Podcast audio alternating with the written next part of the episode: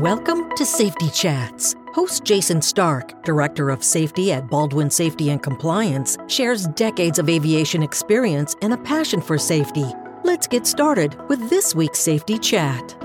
Today's topic is kind of one I wanted to just kind of put out there so we can think about. It's this idea, it's this notion of organizational pathogens, how the justness of culture actually deals with that. So let me pose these questions to you have you ever worked with an employee who constantly cut corners, had his or her own agenda, felt the rules were too constricting, felt like the rules weren't for them? They also regularly went around the rules and the SOPs, and they always seem to get away with it, maybe because of their charismatic personality or their position in the organization, or as it were. That leads into the last question Was this person in a position where he or she could get away with it? Maybe somebody in leadership or like i said somebody who is charismatic. But have you ever experienced anybody like that?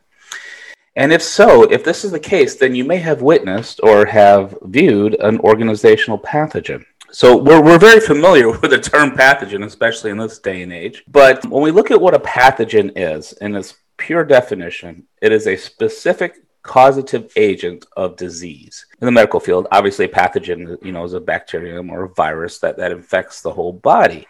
So, an organizational pathogen, for example, is a metaphor for an external threat or an internal employee actions that harm the organization. And I want to kind of focus on that last part or internal employee actions that harm the organization. And it's important to note that our organizations, you know, our flight department, our overall organizations, we're, we're, they're like human beings. They're living and they're, they're constantly evolving and changing. And since they are living systems, they are susceptible to pathogens. Just like a virus or a bacteria can harm or hinder the entire body. So, with that note, you might want to ask, why are we talking about this? Why are we talking about organizational pathogens? Other than the fact that, hey, this is something good that maybe we want to find in our organization. But it's interesting to note that in the safety culture survey, that we do here at Baldwin, we, we do have questions related to the just culture dimension of safety culture. And one of the questions specifically denotes punishment. And it asks about punishing for deliberate deviations or infractions. And there seems to be, in the free text response, there's a lot of bristling or a lot of pushback about that term punishment.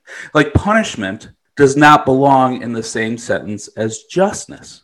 And that seems to be the perception we're getting from that question. And I want to submit to you that part of justness and part of procedural justice, there has to be an element of sanction or punishment. So it almost seems as though that punishment isn't a part of just culture, but you have to ask the question, is it? And that's what I'm saying. I submit to you that probably as we look at justness of culture, there should be an element of punishment when it is due. So let me give you one example of an organizational pathogen.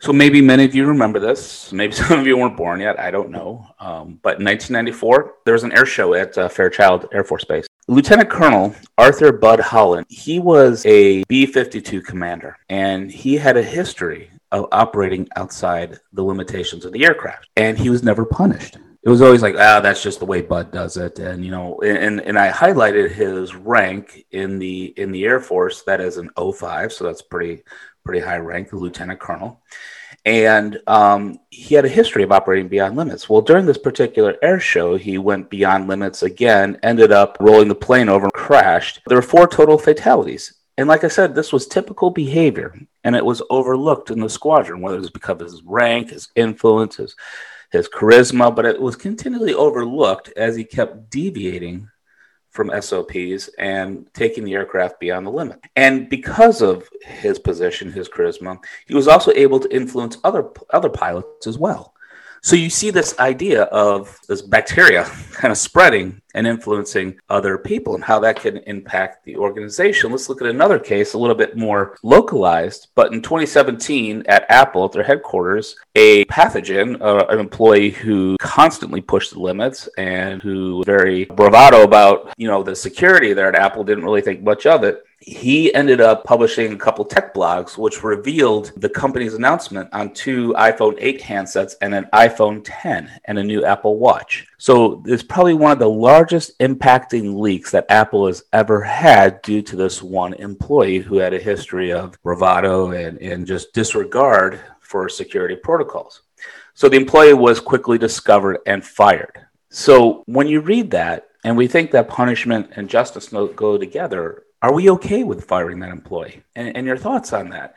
Are we okay that this employee, with its blatant disregard, the lieutenant colonel with his blatant disregard, should have there been sanctions? And in the case of Apple, are you good with the sanctions? Let's look at this again. With what are these boundaries of justness? And I'm going to pose these questions to you again. Should have that lieutenant colonel in the first example been court-martialed or at least punished earlier? And would have that potentially saved those four lives? Should the employee Apple just been internally punished with remedial training? I'm kind of I'm kind of spinning it around. Or do you think firing was right? And these are hard questions. It goes back to the case that is punishment part of a just culture? To answer that question, let's look at procedural justice and the just culture. And procedural justice is, is a great term in organizations, but procedural justice is when the outcome of an event, infraction, violation, error is perceived as fair and positive by other employees. And I think it's important to note that we're saying that it's perceived what is perceived as fair and positive by the other employees? Was it fair and positive? Was it perceived fair and positive by the other Apple employees that this individual was fired? Was it perceived as fair and positive by other employees that every time this lieutenant colonel went beyond limits of the B 52 during training flights, that nothing happened to him, that it was overlooked. Was that fair and positive to the other employees?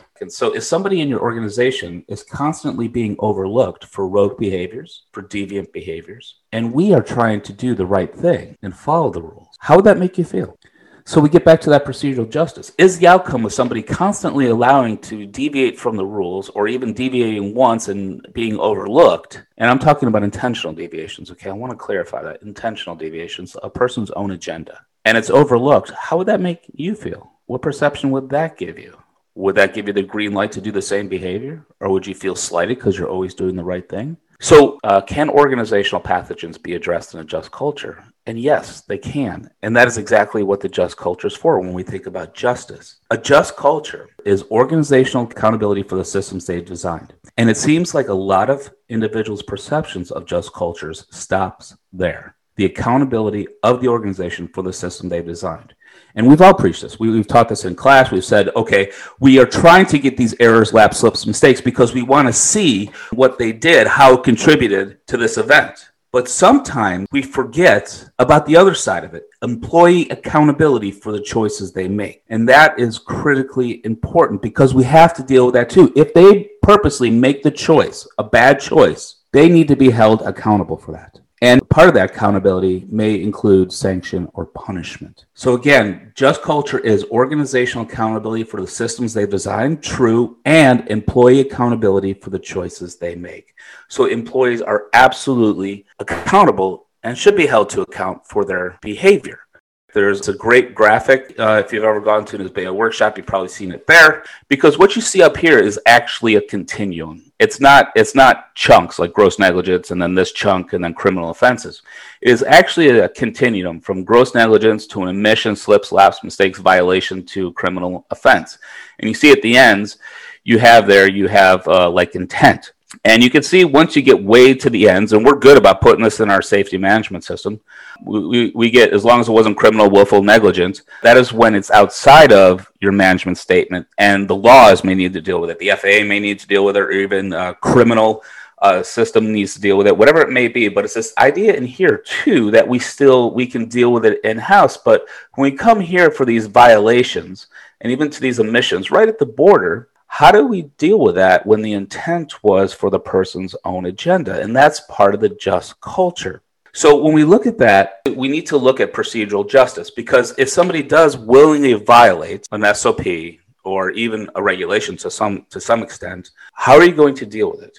And again, you have to consider the fairness, the perceived fairness by others in, in the outcome. And one good way that um, I've always found that to deal with this, to ask these questions, to ask, is this something that the organization is accountable for, or is this something that the person has to account for? Is to have a formal process. And in the just culture, a formal process is generally a good way to determine, it's a non biased way to determine, okay, is this person to be held accountable, or is the organization to be held accountable? And this is a, an example um, from a roadmap to a just culture. Uh, it's an old publication. You can find it online through the GAIN Foundation. but this is just simple. You could have something similar. The ASAP is uh, the ASAP programs are similar to that, but it kind of asks these questions of how did this happen, why did this happen, and kind of kind of gets this idea of culpability. Who who is to be held accountable? Is it the organization or is it the individual? And so this really helps to untangle this problem that we have is should the person be punished or not? So it's this idea that if this if your if your algorithm it may lead you to the person needs to be punished. And when we say punished it's not like you know put in a corner wearing a dunce hat. It may be like maybe some time off suspension. It may be a letter of reprimand or whatever it might be in their folder whatever it might be. But there there's this idea that sanction actually is part of the just culture in summary organizations like our bodies are susceptible to pathogens the idea of the organization pathogen hasn't been completely fleshed out yet uh, there's there's some kind of papers talking about rogue employees, but in my own definition, organizational pathogen is an inv- individual who constantly deviates or deviates uh, from uh, SOPs, regulations, and is in a position or has the char- charisma to avoid sanctions from the organization. And the, they are able to influence others in the organization. And they can seriously affect the organizations and the organization's safety margins, um, including uh, through employee actions. And it is submitted here that punishment is a tool that can help remove these pathogens. Thank you so much for what you all do out there and stay safe. This podcast is brought to you by Baldwin Safety and Compliance, the leader in safety management for the transportation industry. Since 2004, Baldwin has been providing state of the art solutions and 24 7 support to the aviation and transportation industries. Baldwin's clients include all sizes and types of transportation operators. Baldwin provides safety and related business services to commercial and non commercial transportation operators, medical transporters, FBOs, MROs, airports, flight schools, UAS operators, firefighters, OEMs, ground transport operators, and others. Visit baldwinsms.com to discover how Baldwin can enhance your organization's safety program.